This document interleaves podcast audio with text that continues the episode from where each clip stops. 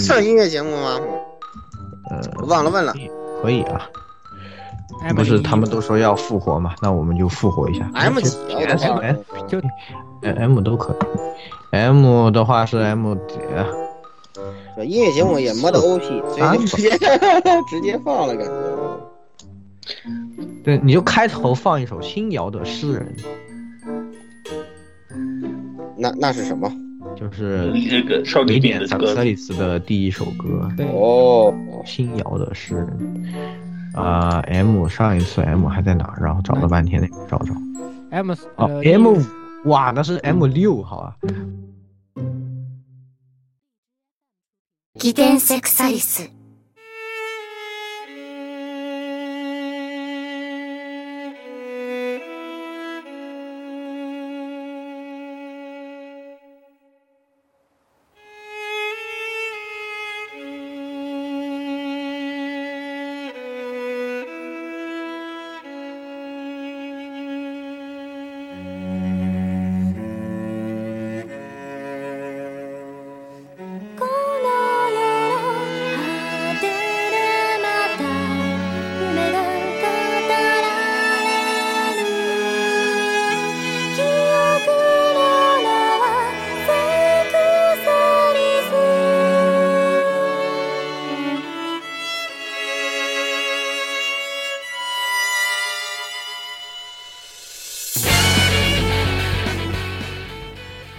各位听众朋友们，大家好，欢迎收听 AR Live 第 M6 期的节目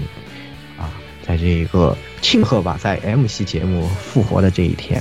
我是为这个世界的记录 Sakurice 提携的这个记录员1号言语。大家好，对，我是为苍白模拟西斯菲利亚扫大门的16爷宵夜。你居然能从希路埃拉的手下活到今天，也是不容易，辛苦了。嗯，好。他天那个人天天踢我，好疼的。好，这个那还有两位，对，玩的都是别人听不懂的梗，是吧？大家好，我是那个这个猎天使魔男老顾 ，yes。猎天使魔男怎么了？嗯，对。猎天使魔男起来了，对，就魔男嘛，对，就这个，所以说就是这个，对吧？哎呀，对于这个作品认知有限，但是呢，听过的曲子确实还是比较喜欢的，嗯，但是呢，就对路人甲不说了啊，路人乙有请。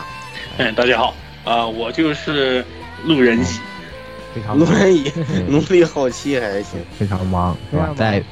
在大家都是在别的世界努力奋斗的人，对，这个争取大家看可以揉个点，看看国庆节能不能听到这期节目啊？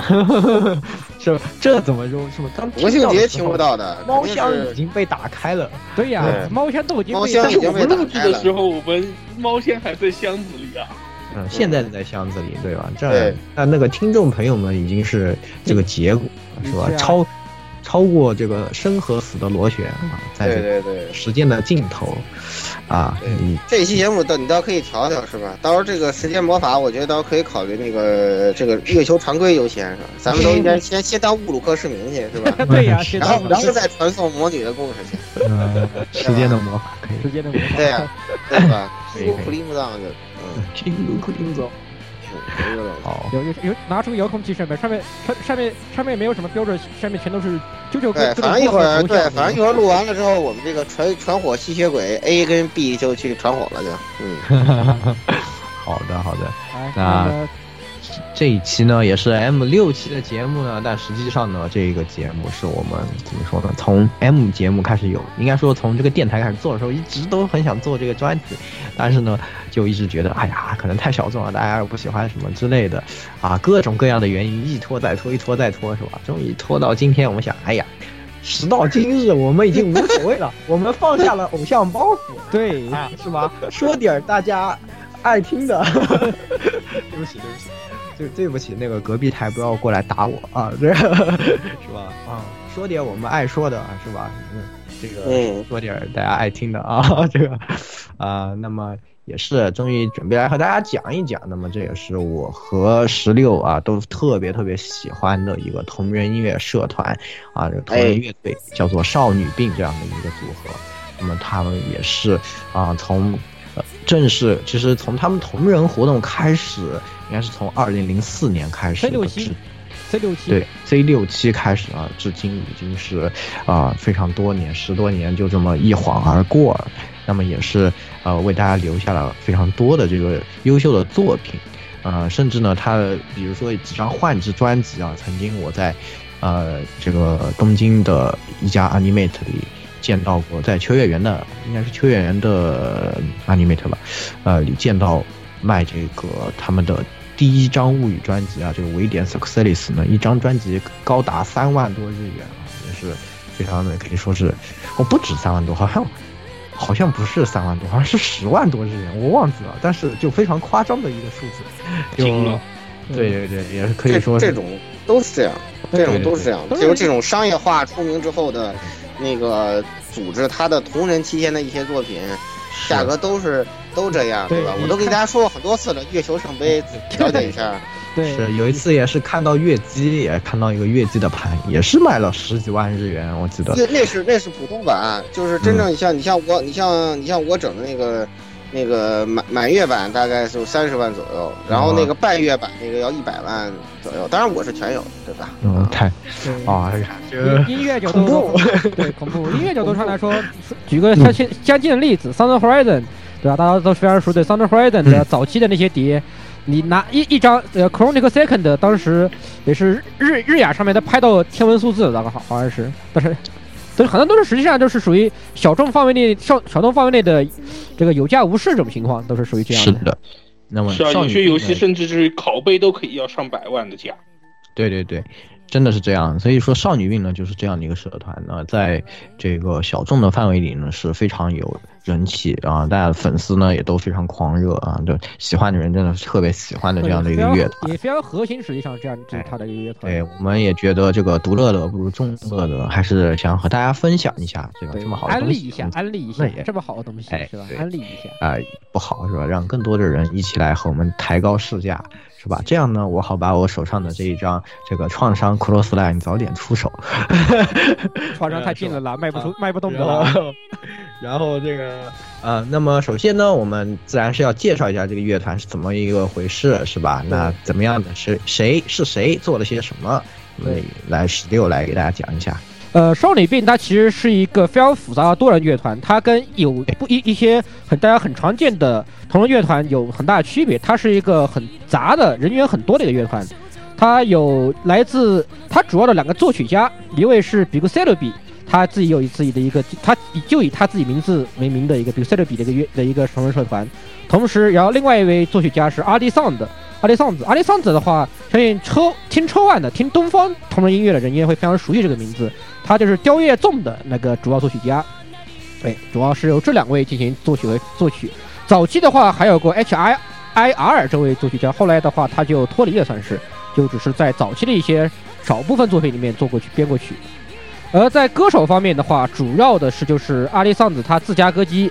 我们俗称的梅拉咪。而在这里面的话，他的这个艺名的话叫 Lico 啊 ，Lico 叫 Lico， 嗯。另外，在少女病里呢，其实就不知道为什么，就大家都除了作曲的这些人和就是后台的人啊，前面的人都挂了马甲，对，都挂了马甲，可能也是为了体现一个新的这种感觉吧，可能是这样的。对。同时的话，另外一位歌姬的话是，这是大家非常熟悉的中惠光成啊，自己也有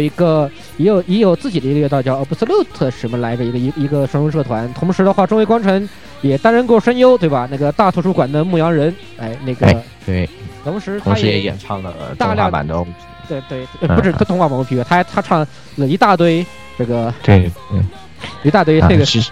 对，可能也是游戏的。对，可能这个可能就 Pixiv 的关系吧，因为 Pixiv 自己也是给整社写了很多的就是基本就整社早期的游戏都是他来担任这个歌的，所以就在黄油界很有这个很有面子。对，除了之外的话，还有一些这样来串门或者是半常驻的一些这个担任那个乐器演奏部分的一些是非常著名的人数，比如说关收容啊，这个人就是关收容的话，这个对，就到处都是他，到处都是他，是的，到处都是他，就是他这个人就是 K 厨，好吧，这个人是个本质 K 业界指定吉他手，这个麻之准，这个钦定啊，每次都一定要他来弹啊，就是这样的一个人。嗯，然后呢，他自己同人曲也基本上就是写的 K 社那些同人曲子，哎，还有大家非常熟悉的岸田教团，哎，是电视岸田教团里的这个岸田啊，经常来弹贝斯，嗯，对，其他还有一堆就是名字就不念了，就是有些相对比较小众，可能你们有些人知道，有些人不太知道的一些人，就是比如说还有岸田教团，还有个米强，就是那个弹爵士鼓的那个，他敲爵士鼓那个人，米强。那个人可能有些人知道，有些人不知道。除此之外的话，就是他们的在固定做少女病的自身专辑之后固定下来的必须请的会画师鬼猫屋，就是他们的对，也是相当有名了，非常有名的。这个人他在画了很多的，就是给很多同人社团都做过封面，这个歌曲里面都做过封面。其次的话，目前来看他的现在可能被CY招安了。啊，对，被 CY Picture 招安了，去画这个你们的Shadow Bus，对Shadow Bus的卡面，之师里有很多的卡都是他画的，有成吨的卡面都是他画的，对，有成吨的卡面都是他画的。现在可能所以猜测是招安了，大概吧，也许啊。主要的话就有这些成员啊，主要成员，尤其要记住阿迪桑德和比卢塞勒比是两位作曲是功不可没，以及两位歌姬，这四位是。铁板人员基本上可以说是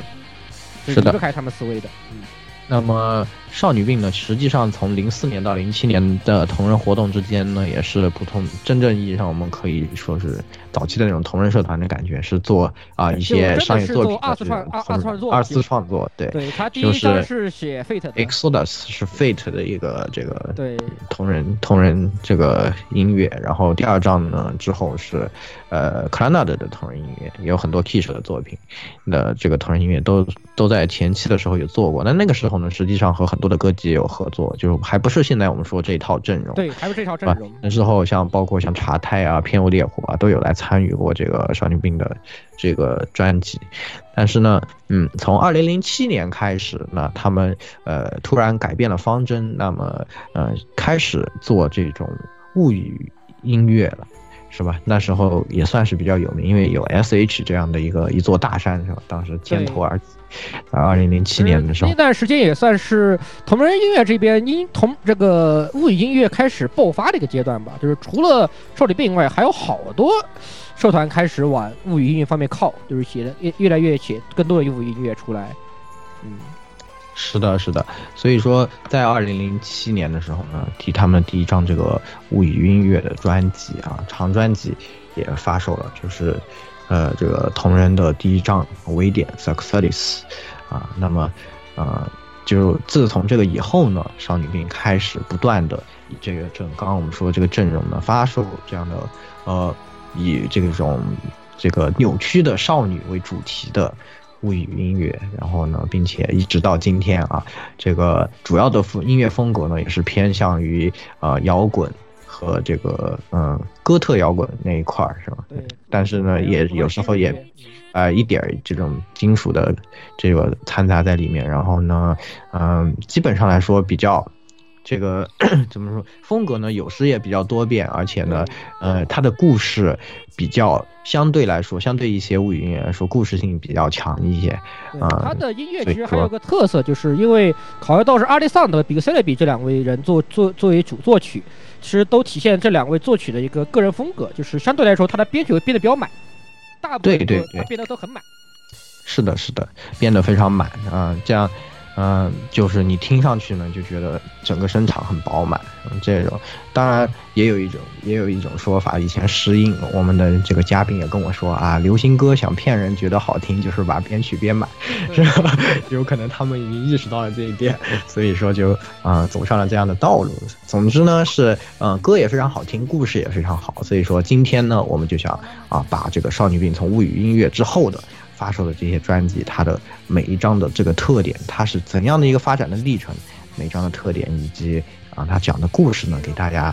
稍微这个浅入浅出的分析一下哎，希望大家能够喜欢，是吧？那我们也就赶紧开始，来到第一张专辑《维典Sakurice》，是吧？那《维典Sakurice》就是它其实是第一张这个专辑，也是奠定了整个少女病的整个世界观。对，在故事上呢，它奠定了整个世界观啊、在这个曲子上呢，它还是我们觉得还是比较倾向于一个像 S.H 的模仿和致敬啊、它的整体的整张专辑的曲子呢，嗯。各有各种不同的风格，就是曲风是各种各样的，但是呢，整体的这种氛围和这种模式呢是比较靠近于 S.H， 前期的一些专辑。故事呢讲的也是比较散的，就是在歌词里呢藏着一些故事，啊、是比较弱叙事，明显的叙事是属于就是用我们自己话说叫弱叙事吧，可以说是。对对对，啊、然后呢，基本上呢每一首歌会讲一个故事。就这样讲完，但是呢，也会有一个作为串的东西。那么第一张专辑的串就是Sakurice 这个是啊，那是怎么说呢？就是说，在这个この世の果てまで夢が語られる記憶の名はSakurice，说的呢就是说，在这个世界的尽头啊，这个。有一个这种讲述梦想的这个记忆（括号少女）啊，就是叫做 Sakurice。基本上呢，大家就可以理解为 Sakurice 是一个这种世界的记录员，就是一个在上面飞着观察整个世界，并且把整个世界记录下来的这样的一个可以说是人物或者说是世界的记忆本身。所以说呢，他就想通过 Sakurice 这样的一个具有人格的记录的试点来讲述在这个世界上发生的一些这种扭曲的各种各样的事情。那么这个里面呢，因为第一张专辑实际上呢，我个人认为啊，它的曲子呢还是属于一个比较稚嫩的阶段，基本上模仿的影子很大。大家听的话会听到很多 S.H 的这个影子。然后呢，也虽然之后我们说啊，我们刚刚也提到它的这个特色是编曲编得很满，但是在那个时候呢，还没有这么满啊。对啊。也是比较薄一些，可以说是对比较薄，比较依赖人声。对，然后呢，人声那时候呢，你也感觉到，包括 Mitsuki 就是中惠光成和 Lico 两个人呢，可能那时候也是还没有那么的厉害啊、有些歌唱的也觉得有一点力不从心，是吧？但是呢，总的来说，毕竟还是早嘛，那个时候才07年吧，那个时候是的，2007年还是非常早的时候了。然后呢，你想那个时候，你从阿里桑的角度上来说，他雕叶纵和车冠才到哪一代呢？对吧？是的，但是呢，整张专辑呢，因为他这种很这个怎么说呢？很奇幻风格的这种故事，然后有比较厚重的这个音乐的感觉和它的这个比较吸引人的这个故事，虽然讲得不清不楚啊，还是让大家留下了非常深刻的印象，一下子走这个打下了江山。尤其是他的一些台词特别的模仿 S.H， 就给对，就吸引了很大一部分就是从喜欢当然是 S.H 粉丝来听粉丝对。他最后都会，就是有时候他每首歌完了，音乐一切，然后念一句台词，是吧？对，就特别。走酷你罗曼哥，可惜了，对吧？就这种感觉啊，所以就可以明显感觉到吧。然后呢，也比较有意思吧，也有很多这张专辑里比较出彩的地方，一个就是有一首天使语的歌，是吧？全程不知道在唱什么，讲的就是这个鸟笼中的天使，啊，就在。为这个婉转的歌唱这样的一个事情，专门用一首歌。其实这个时期就是它也是毕竟是摸索期嘛，因为当时也存在一部分就是以这个自造语来唱歌的一部分同门音乐社，造语社团也是比较倾向于这种物语音乐这一块。哎，是的，所以这也是一种尝试吧，可以说是也是一种尝试。然后呢，在我们开头给大家播的一小段的这个死之黑键生之白键呢，也是比较有特点的一首歌了。从这个曲风呢，大家也可以觉得哎，有一种有一点那个意思了，对吧？对。然后呢，讲的故事呢，就是说有这么一个通往生的白色的钥匙和通往死的黑色的钥匙，然后他们形成了一个螺旋啊，手拉着手啊，也非常非常暧昧的这样的一个故事，什么也没有讲清楚啊，就是这就是第一张专辑啊，维廉 Sakurice 的这样的一个风格，但是要提一句的是，从这张专辑开始，另外也出现了一个他们自身非常吸引人的一个部分，就是 CV 阵容极其强大。哎，是的 ，CV 阵容极其强大，从第一下开始就开始的塞克赛利斯，对吧？就是流程美雪，美雪太太，同时还有小野大辅。塞克赛利斯应该是中原麻吉吧？没有，好像是流程美雪吧？哦，是好，然后中原麻吉、小野大辅他们都在里面有在这张专辑里有台词，对，也是可以说这个声优也是他们的一大卖点吧。那么在维典奠定了这些以后呢，在这之后呢，他们的第二张这个觉醒是吧？这个觉醒的 Noises 是吧？是这样。对，也是发售了在2008年1月的时候。那这一次呢，就是一个短的专辑，一共三首曲子以这种单曲集的这样的形式发售的，那么也是在奠定了少女病之后的一个模式，就是长专辑，就是这种副的这样的一个专辑的形式，然后有时候呢是发一张这种单曲集，一般就是3首歌讲一个事，那么这个觉醒 Noises 呢也是继这个 Success 之后呢，但是这个在这张专辑里你可以明显感觉到他的曲子呢开始有自己的一个风味了，这也是在之后的少女病，如果你听觉醒 Noises 的话，你就会觉得在之后的少女病之中都会有这个你比如说你听了现代的少女病再去听觉醒，你肯定会觉得啊这是一个团的音乐这样的感觉，但是如果你去听维典的话，你会觉得这个听不出来，尤其是有几首曲子你会觉得不太一样，不太对头。是的，那么这一张也是可以说他们奠定他们曲风的一张专辑啊，那参加的声优是平野绫，那么也是在里面。但是我来那个时候平野绫的配音就那样，非常棒读，对，就那样了，对，不像现在对吧？这个你们在 CY Game 里面对吧？那个干报废里面有2个人都是他配的，你都觉得这人他妈是平野绫吗？对，就这样。是的。那么，觉醒的话，有一个很大的问题，暴露出他们前期在单曲上的一个我个人的感觉啊，就是就是调起得太高，他一般第一首歌你感觉我就是特别想写这个，然后第一首歌一般特别抓人，然后越往后写这个情绪是一个从山上往下一直往下走的这样的一个情况。那么在前期的单曲里面普遍存在这个问题，这个第一首听完了以后觉得哇好棒啊，然后后面2首听了然后就结束了这样的感觉那么这个也是觉醒的这样的一个情况，是吧？那么在觉醒的 Noises 以后呢，在这之后，这个对他们来说比较重要的一张专辑又发售了，就是藏乐 Ecclesia。对，藏乐 Ecclesia 的话，应该是在 C74，对。C74 上发售的也是一张长专辑了。那么藏乐 Ecclesia 是在奠定了曲风之后的这样的第一张专辑，在它的里面呢，它也开始在故事方面呢也有了自己的摸索，同时呢在曲子方面呢也有很多这个摸索的影子。在藏乐但是也有一定的突破。是，藏乐呢就是一个在这种前进之中突破的，就是进步的比较好的这样的一张专辑，也是就我了解也是很多人入坑的专辑，对，我自己也是从曲子来说我最喜欢的专辑就是藏乐。那么这张呢在整个故事上呢也是它给一个大的这个基调，然后呢在之后通过一些小的单元去讲几个分别的故事，最后呢再在最后把大的这个主线回收回来，这样的一个形式来进行的故事。那在之后的这个长专辑里面基本上都会采用这样的模式。藏乐呢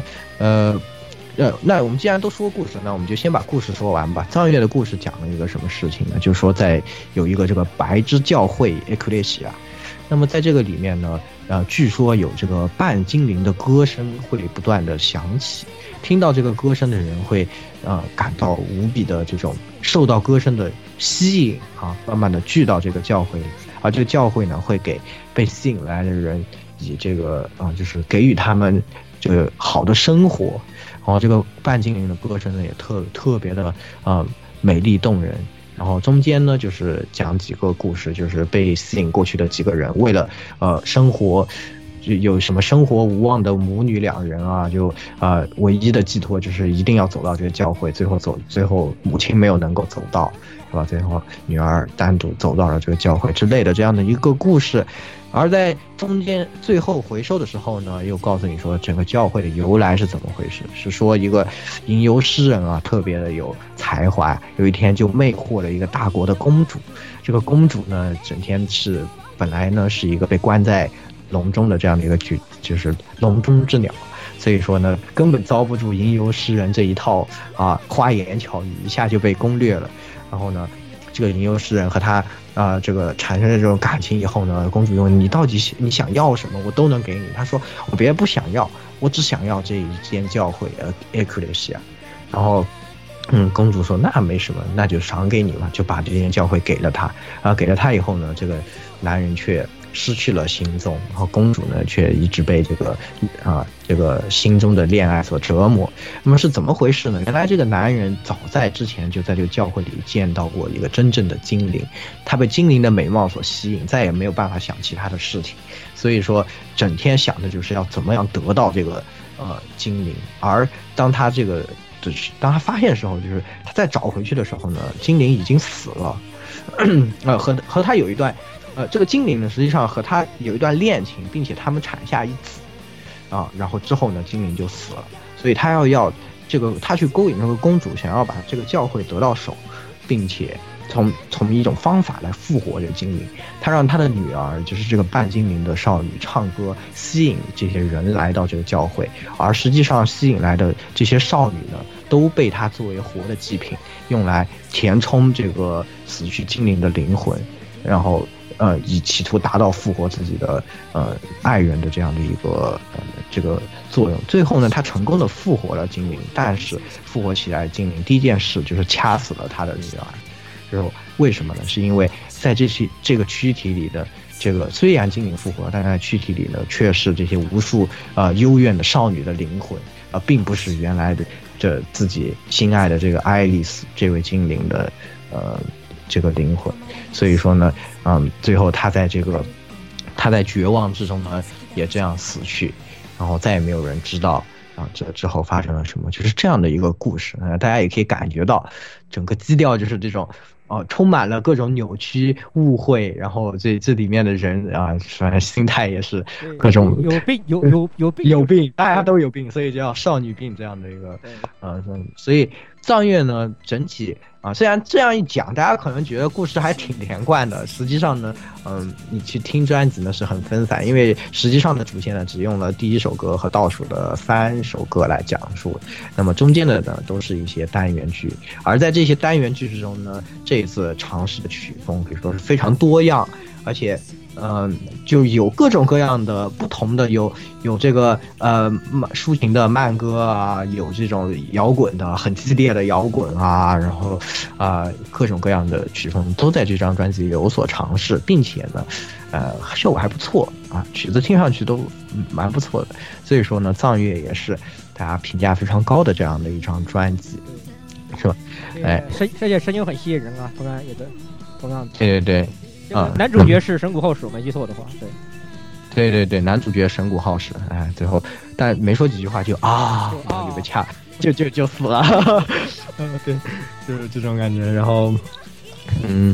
那这个藏月之后呢，又是再出了一张短专辑，是这个空岛，是，不是吧？是叫什么？空岛的诺斯塔西亚吧，应该是叫空岛的诺斯塔西亚。然后这个。没有，是 nostalgia， 空岛的 nostalgia， 对，也是一张短专辑。那么这一次呢，也是完全和这个觉醒一样的想法吧，就是他们可能已经之后就我们就进行这样的一个交替的创作那么诞生了这样的一个专辑每一次呢，在短专辑里呢，他会给整个故事一个，就是通过一个主旋律来固定这个故事的基调，然后呢就用这个主旋律完成整个故事。也所以说有些人比较喜欢听少女病的短单曲，因为这种单曲的形式呢，更连贯一些，更有连贯性。那空岛呢，简单来说就是讲一个失去记忆的少女啊，就是一直要挥舞着手上的大剑啊、永远在为自己的这个罪不知道是什么的罪而赎罪，然后就一直迷失自己，并且最后觉得我承受不了这个罪，然后选择自尽。而他在自尽之后再次醒来，却没有死，然后却再次醒来，又忘记了之前的所有事，再次提起大剑，走向这样的一个轮回。那么是怎么回事呢？就是说，他其实有罪吗？他没有罪。而如果说他有什么罪，就是他是被魔女诅咒了。而他的罪就是因为太过于美丽而惹到了魔女的诅咒，就是这样的一个悲伤的故事啊。那么这个空岛呢，也是属于第一首歌特别惊艳，后面两首听了就忘记这样的感觉啊。但是呢，很不错的是，少女病因为它的故事的特性啊，当它所有固定下来以后，后面会回收一些这些伏笔，也是这个系列的一个乐趣之一。那大家也非常就是，大家可能也没有想到很后面这个可能空岛的公主啊，这个人会再次出场啊，是吧？那空岛我们就简单说到这里吧。那下一张专辑是这个黎明罗蕾莱，是吧？也是2009年的这个专辑了，这时候已经到 C76，对。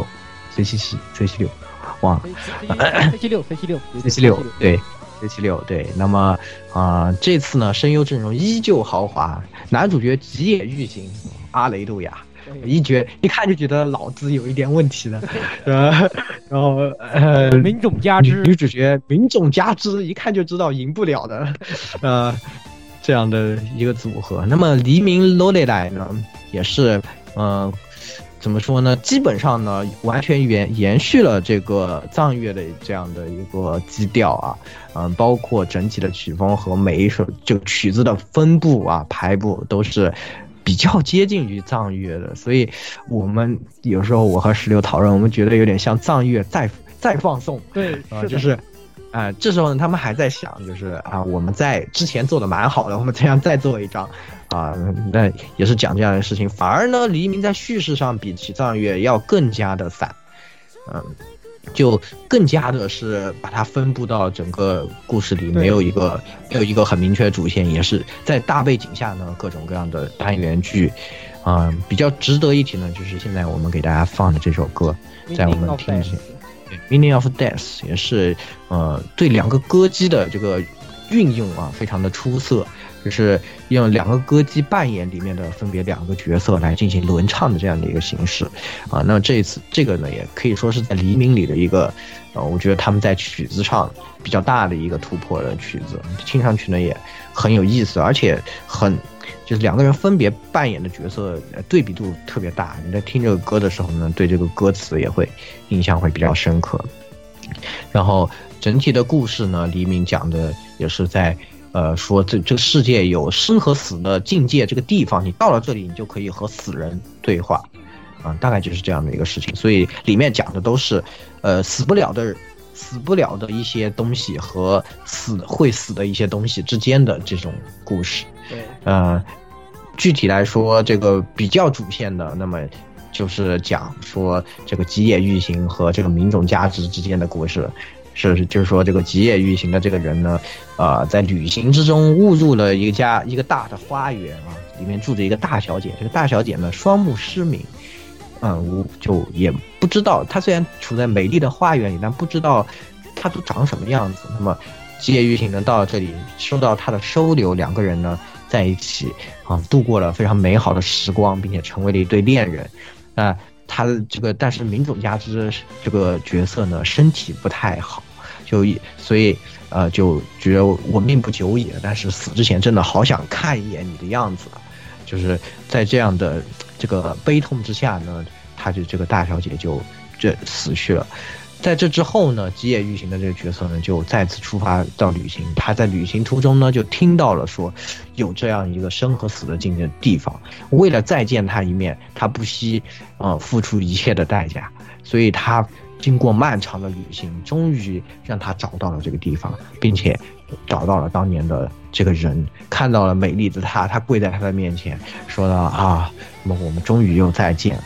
然而名种加之的这个角色呢，他因为已经失去了肉体，所以不再受到这个看不见的这个就是双目失明的束缚，终于能够再次能够感受到他的样子。结果他转过来看到他说，你是谁？对，你不是我的那个人。然后这是为什么呢？因为男人为了遇见他花了几十年的年月，自己已经变成一个衰老的老人了，而在死去的少女的记忆之中，永远都是她年轻的那个可能帅气脑补的帅气的样子，所以她不能接受这个，而这个男人自然也接受不了这个结果，最后就说再见，我美丽的，对吧？然后就在这之后自杀了，啊，然后而这个女生呢，却在这个之后说啊，我等的那位大人到底什么时候会来呢？就是这样的一个悲剧的故事。这就是黎明的可以说唯一比较主线的地方啊，剩下的呢全部是这个单元剧。其中还要值得一提的一个故事必须要说一下，也是我们放的这个歌《黑血姬》啊，可能现在在放的这个歌是吧？《黑血姬》为什么要说一下？因为最后它变成了一个非常重要的伏笔，对，是甚至没有想到，甚至成为了一张专辑，跨越了整整8年9年，最后成为了一个伏笔啊。那么黑血姬非常简单的故事，说这个国家有个公主啊，叫黑血姬，非常的坏，就是非常的贪婪，不是贪婪，非常残暴，就说把人都抓来说，你说这个国家谁长得最漂亮，然后说错了直接把你干了是吧？就是啊、你不要你说是吧？我要的是我说是吧？对，就这种感觉，不要你觉得，就我觉得啊、那么。这样的一个人呢，他爸妈也觉得哎呀不行啊，这个人以后我怎么把国家交给他？我们悄悄把他做了吧，然后他们就悄悄把自己的孩子给杀了，然后我们重新生了一个，最后长大以后变成白血姬，哇，这一次性格好的不得了，这个就非常乖巧，非常那个，大家非常高兴。然后白血姬长大了以后，有一次他们到那个墓前，就黑血姬的墓在的地方那边，死掉的地方啊，就说走到那边的时候，他突然就和他爸妈说。你们是不是要在这里再杀死我一次？对，然后就是这样一个鬼故事啊。那么他的灵魂再次转身，是吧？实际上都是一个人。那么在这之后，这个国家就被在大火中被焚毁啊。那这个人也被传送为魔女，是吧？这样的一个故事啊，在之后呢会回收。这也是黎明，其实在小故事上呢，给后面挖了很多的坑啊。那么曲子上呢，基本上就是一个藏乐再放送这样的感觉啊、特别是主旋律的这个《一夕烟的藏开》第一首歌啊，写的太像藏乐了一点了，我个人是觉得是藏乐，所以说，怎么说呢？整体来说，喜欢的人可能，也不错的专辑，但没有重大的突破啊，可以说是吧？对。那下一首，我们来下一张专辑呢，我们也来到。痛哭鲁克信没有啊，苍白跳了啊，就苍白了哦，对啊，就苍白了，就商业化了，对不起。那么也是在这个叫什么啊、哪一年？2009年12月23号啊，圣诞节的前一天呢，少女病终于发布了自己的第一张。单曲商业单曲是真正的，也是在大概这12月份的前。早期和10月份底的时候吧，宣布要商业化，对，商业化签约了 Lantis， 对，被 Lantis 相中了，对。那么之后呢，马上就出了第一张单曲，单曲集就是《苍白的西斯菲利亚》这一张专辑是吧？啊，这张专辑可以说是少女兵在商业化之后，也是从这张开始才开始换的那个鬼猫屋动拳啊。换了鬼猫屋，换了鬼猫，对，后面换鬼猫屋了，画师换成了鬼猫屋。那么苍白西斯菲利亚呢，可以说是少女病在总结了前面这些年，并且在商业化的这样的一个大的关口上，一定要对自己做出突破以后这样的一个交代。那么它整个来说也是3首歌，和前面说的这种单曲形式的同人专辑也一样，但是这一次呢，3首歌可以说是。怎么说呢？编排的相当的成熟，对啊，不像以前可能真的就只想写第一首这种感觉，后面两首凑一下啊，当然这样说对，而且这次因为他这个故事就刚好呈现了一个起转和一个结的一个形式，是，而且整体呢故事是一个强故事叙事了，就整三首歌整个的歌词连起来是一个完整的故事，并且这个整个情绪呢也是符合这个起转结的这样的一张专辑了。那么更加它其实呢不但歌三首都非常好听啊，而且它在故事上呢也可以说是为后面的少女病做了非常浓墨重彩的一笔，就是奠定了它一个基础设定，就是这个5个魔女的设定，是吧？这苍白的西斯菲亚第一首歌开头就是说，在这个世界上有5个魔女，是吧？每个人都有自己不同的领地啊，形成了5个角啊，在这个地图上。那么这一张专辑是说要讲的是最温柔的魔女的故事，那么这也是讲的这个西斯菲利亚这一位魔女的事。她整个三首歌呢。是从开始讲到说，有这么一个温柔的魔女是吧，西斯菲利亚，但是呢，她自从获得了飞人的能力以后呢，就放弃了自己作为人的身份。她因为要作为魔女而活，所以呢，她一定要扮演一个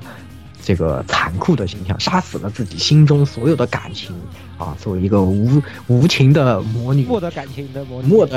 魔女啊，活下去。决定了这样，但是他的心中一直在这哭喊啊，为什么会选上我呢？为什么就要选到我？这个就是歌词的一个主旋律的这个歌词啊，是吧？为什么我必须被选上？这样的一个感觉。然后到了第二首歌是交代这样一个事情说。但在第一首歌的歌词里交代一个事情是，她在成为魔女之前呢，有一个很好的玩伴，啊，两小无猜，青梅竹马，你们信吗？反正我是不太信。这个，而且这个男主 CV 世原彻也，然后没有世原彻也，但是没有名字，没给出他的名字来，对不对？是，女主是西斯菲利亚，是这个花泽香菜，对，非常的牛逼。然后就说这个世原彻也和花泽香菜两个人啊，这个两小无猜啊，青梅竹马是吧？一点也没有那种感觉，其实有啊，就西斯菲利亚其实就是说这个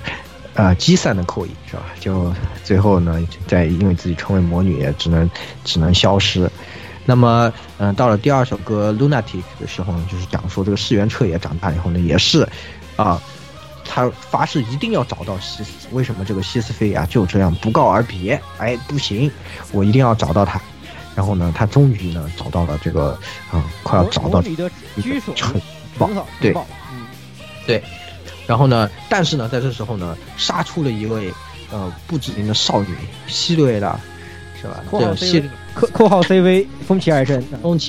啊，这个风起爱神杀出来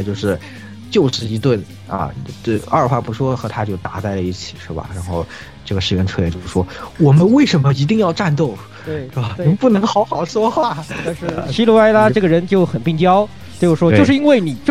让那位大人才内心如此痛苦，所以我要干死你，是这样的。对，他妈的，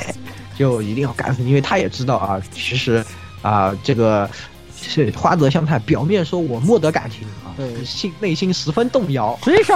上，希罗拉出来其实也是西斯菲利亚派他出来的。但是西斯菲利亚的意思说，你把他赶走就可以了。对，把他赶走，不要让他见到我，对，是吧？但是希罗拉呢，非常理解，他其实已经理解主人的这个意思，而且自己内心又嫉妒，他自己其实非常希望这个西斯菲利亚只看着他一个人，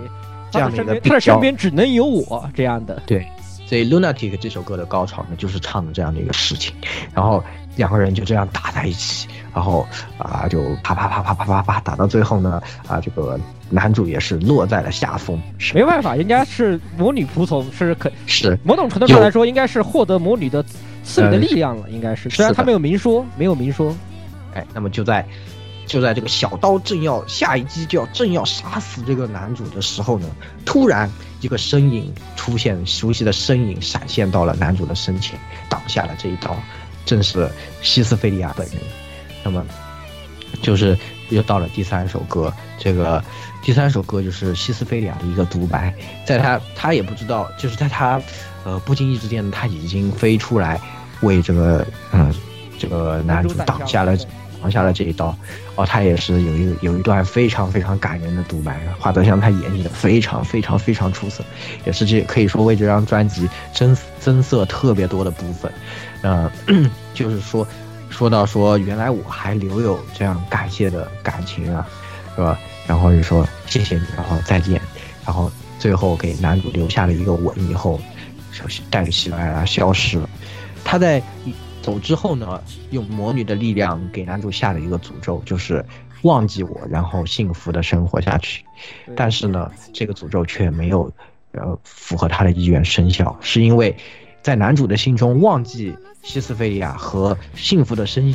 活下去两件事情本就是矛盾的。所以说这一个诅咒就在这样的相冲之中消散。男主在醒过来以后呢，也是发出了自己的宣言，在苍白的尽头，我总有一天一定会，是吧？就是这样的一个非常美丽的故事，而且呢歌呢也是可以说是整个他的从这个比较沉重的到最后转到西斯菲利亚内心的冰释，这样的一个感情的转换也非常的完整。而且呢，花泽香菜的和石原彻也的演出真的是把这张专辑让大家体会到这种有 CV 在里面的故事能够给这个整个增色多少。所以苍白的西斯菲利亚真的可以说是少女病整个历史上来说这个单曲集里面最为完成度最为高最为出色的一张也不为过，我觉得同时也是打响了很好的一个开门红吧，算是也是在商业化以后呢打响了这个开门红。那么在这之后呢，马上也是就趁热打铁，是吧？就再来一下，就是痛哭 Look Sing 作为同人专辑发售的这一张专辑也是那么在这一次也是上一次尝到甜头，我们再来一个，也是一个单曲形式的故事，讲一个完整的，我们也讲完整的故事了，也是统一的曲风了。然后呢，这一次的不一样的呢是加大了提琴在整个配器里的比重，然后呢他们更加注重用音乐来配合整个故事的氛围，也是可以说是这点是做得非常出色的。但是痛哭 Look Sing 整个的有一个问题，就是它有一点太被自己给拴住了，就是我要把这个东西做一样，我要把它做的有一个统一的主旋律，导致这三首歌听完了以后就没有很大的区分度。如果你把它连在一起听啊，你甚至会觉得你就听了一首歌，就很长的一首歌讲完了，这样的感觉没有能够达到像苍白的西斯菲利亚那样的一个起转结的这样的一个过程。我个人认为啊，当然呢 Look Sing 呢这张专辑也很出色，就是它有新的尝试的这样的新的风格，给大家带来了新的血液，并且故事呢也虽然叫少女病，第一次讲了一个少年病是讲了一个小孩，这个小孩的故事也非常重要。但我们简单解讲啊，就是说小孩被村子赶出来了，然后有一种非常聪明的动物叫黑狼，这种狼也被赶出来了，然后他们俩就到一块儿了，惺惺相惜，而且这个狼呢非常有智慧，可以说话的，可以和人沟通的，所以他们俩就一直在一起。但是这个小孩呢，就其实对那些大人一直有记恨，就他经常去村里什么偷东西啥的。偷东西呢，黑狼其实很善良，就说：“哎，你不能这样啊！如果你是偷的，要还给别人啊。”然后他说：“不是，都是别人给我送我的。”就是坏小孩，很坏啊，这个人。然后呢，发生了一些事情以后呢，在这个意外之中呢，小孩一次在城里的这个就把整个村庄给点着了，就是整个村庄失火了。那么其实是这个小孩的错。那黑狼呢着急嘛，下来救他，就被村子里的人看见了。那村子里的人肯定就觉得那肯定是怪物搞的这个事情嘛，对吧？就要这个杀这个狼。对，那个狼呢就看一开始，因为他们都要惩罚小孩嘛，那个狼跳下来本是来救他的，就看到这样的情况以后呢，狼当场就非常聪明，就说：“哼，那个小孩就是我一个跑腿，我就是差遣他们来搞你们的。”啊什么，然后就这么一说，然后大家就把仇恨全都转移到狼身上，最后杀死了狼。最这个狼呢，也用自己的性命保护了这个小孩卢克，这个罗克谢这位这位这个小孩熊孩子呢，用自己最好的同伴的生命为自己上了最痛苦的一课。那么就是整个这个痛哭罗克谢就是讲的这样的一个事情，也是在他的这个他最后没有办法出声为自己的朋友申辩，只能在这个痛苦之中结束这一段的故事。那么就是这样的一张专辑。那么顺便一提，这个罗克谢的声优呢是泽城美雪太太，也是配非常出色，这个少年音啊非常的可以。然后在这之后呢，是吧，这个痛哭之后就是来到了告解 Epigram 这一张长专辑。在中间的话穿插了一点，就是他变商业出道了，就开始做了一些商业的东西，就是刀与架卷的这个ED， 对，也是，而且还做了一个 Silent 的这样的一个吧。Silent 也是在这个 Silent 也是这个时候出了一张同人专辑啊。其实 Silent 和告解是同时发售的，只是 Silent 是一个没有请 CV， 并且也只有 Mitsuki 这个单独歌唱的一首，单独演唱的，而且是一个单独的故事，它没有和这个它的这个整体的故事也很连贯，但是没有任何旁白。对，它暂时还没有和魔女世界产生还没有联系，对，是就是一个美人鱼的故事吧，才算是一个。对对，就是美人鱼唱歌，大家都懂，一听到 Silent 就对吧，就是差不多是这种的感觉啊。那我们就略过它不讲了吧，我们还是回到这个正片的告解 Epigram 上啊。大家也发现它的名字呢，只要取成都是汉字两个字后面一串假名的啊，这个就是正片了，大家就明白。那么这个告解呢，这次也是也有延续了之前的思路嘛，我们也是找一个事情串一串，中间讲点故事。对，这次又有倒回去一点点，它是一个这个散故事，要有一个主线串起来的这样一个。对对，又倒回了黎明那一会儿，因为中间隔两个强叙事的短专辑嘛，就是我们觉得他可能那时候想的是，我们长的还是这样做啊，短的我们这样做啊，所以告解呢，两个大牌声优我们都非常喜欢啊，丹下英、子安五人，对吧？都是非常非常牛逼的人啊。那丹下英饰演的这个小萝莉呢，一天在森林中误入了一个羊拐，是吧？他当时已经觉得啊万念俱灰啊，不知道为什么，但是就放弃了生的希望，然后在森林之中误入了羊拐。这个羊馆里的管家子安五人扮演啊，这个也是出来给他开门说啊，欢迎来到这里，叫做告解之馆，是吧？人家来到这里呢，我们给你展现很多东西，然后就给他看了很多戴面具的人的故事，然后这中间就是一些这个单元剧，包括什么两个好朋友啊，说你要好歌友，对，一个唱的菜，一个唱的好，唱的好的就先去了，就我不行了，然后他这个很长 Doublecast 其实也是延续了是。唯二延续了那个 Meaning of Death 的那种两人轮唱的形式，对，而且也是故事非常的完整，也非常长的一首歌。是的，它有12分钟，11分钟，对，然后也是两个歌姬分别扮演其中的一位歌姬的角色，是吧？一开始唱的不好，一个唱的好，两个人说啊，我们一直唱到后面啊，唱的好的就去世了，因为事故去世了，然后唱的不太好的那个人就陷入了一个悲痛，就不再唱歌。但最后有一次他看到他好有灵魂，说，哎，不行。这个我要带着他的歌声继续活下去，继续唱，就看到有两个人就他和他好友灵魂就在一场就上了舞台，两个人就合唱了一首非常美丽动听的歌曲，然后是他感受到了，他再次感受到这个是来一起唱，两个人一起唱歌是多么美好的事情，然后是他的好友就非常高兴的就去了，就离开了，然后就留下他一个人，就继续延续他好友遗愿，就继续唱下去，这样的一个故事挺好，挺有意思的，也还是另一个故事呢，就是说这个菲娜一个女仆啊，是吧？告诉两个孩子说，人死了就会转身，然后这种东西死了就会转身，就教了这个就不该教啊。然后两个小孩子呢，对吧？小孩子就很坏，就是一般少女病里的小孩子都有病，所以这个两个小孩子呢就理解了是，哎呀，就他们就每天在院子里捉蝴蝶，残忍的杀害蝴蝶，是吧？啊，那大人都觉得是，哎呀，只是那个嘛，就是。小孩子嘛，天真无邪嘛，就这个啊、只是这样以为的。但是两个小孩子的想法就是，我其实是在送这个蝴蝶去转身，我是在做好事，这样的想法。最后呢，有一天这个女仆菲娜病倒了，两个小孩子就去看她嘛，就菲娜本来很高兴，结果没有想到他们的这个天真无邪笑容底下藏着一把匕首，一刀就把菲娜给杀死了。就是啊、这样的话，她也能够转身成更好的人了吧？就是两个小孩子最后留下这样的一句话，非常悲剧的一个故事。那么完了以后就回到呢，我最喜欢的就是冬之星座，就啊，这个故事比较简单，就说的是一个少女在她这个病危的父亲身边，也是进行的就很符合告解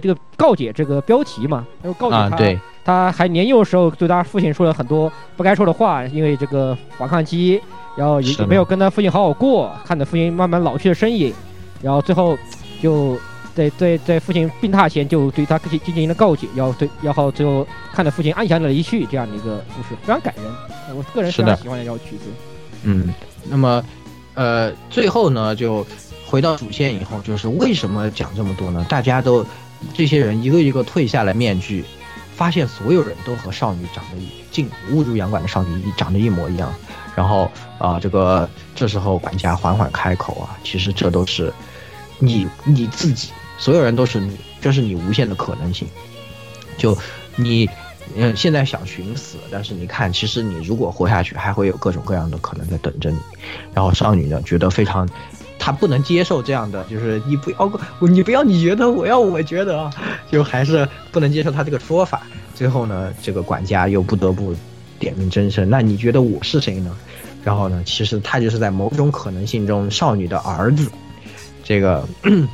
是吧？名叫这个艾菲提西亚，也是就是我是你的儿子，就是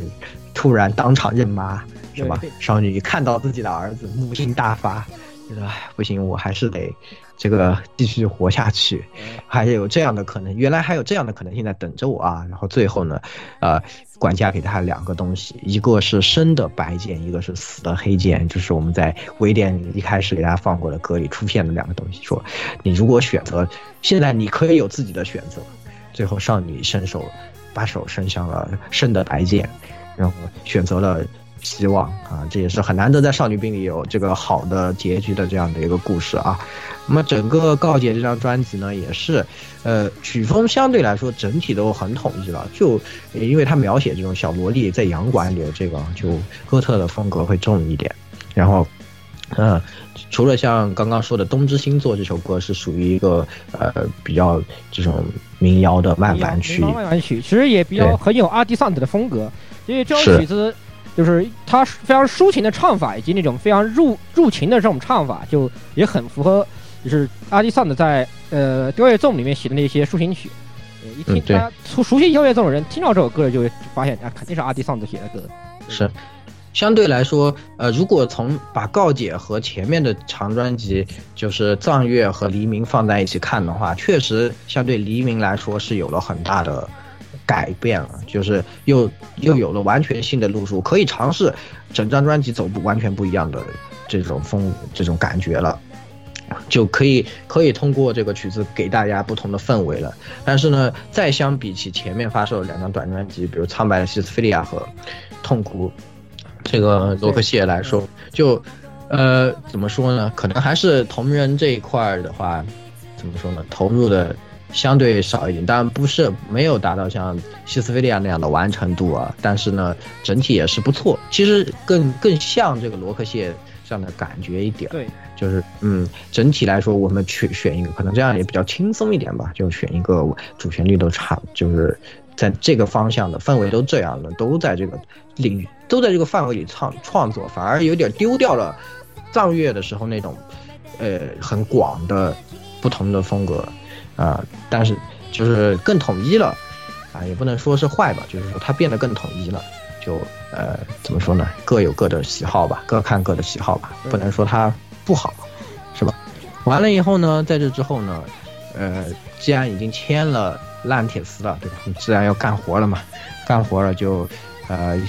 要出商业专辑了。商业专辑这次也出一张长的《残响 Legion》，那么这一张专辑呢，也是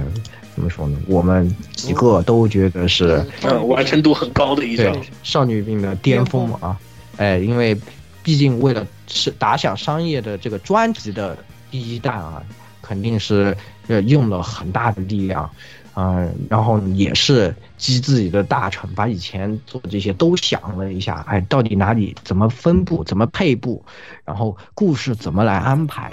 都可以看出来是非常用心的，也是第一次用一个长专辑所有的歌完全讲一个完整的故事。对啊，而且连续性、连贯性非常的强，非常的强，是的。这个专辑整张听起来就感觉是听了一场歌剧的感觉了。就从整个故事怎么开始的，到中间还有一点倒叙，然后再返回来故事怎么进行的，到一个高潮的部分啊，然后最后一个反转，然后再结尾，哎，这样的一个安排都非常的好，而且它的曲子也是非常非常出色。整个呢整个残响里有这个也是有它自己的主旋律，但是它在这个主旋律的范围里做的这样的别的编排变化，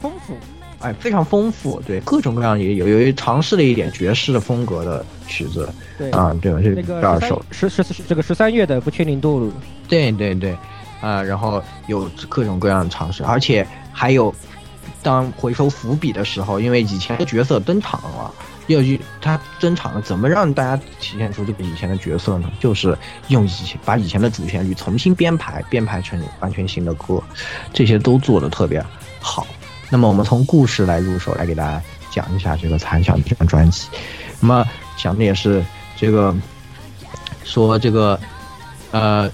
希望と絶望を司る2つの光彩、決して投了に降り注ぐない光の雨。弱膜の音は波紋に、そして空は赤き月が残酷になって、いつしか残響になって，是吧？就是说，就是一开始就给大家刻画了一幅这个啊天地昏暗啊，下面这个非常这个啊可能雷声大作啊，非常阴暗，下面这个地上一片黑暗，但是中间有一个深红色的一个塔。林地的就是最为残虐的魔女艾琳的居所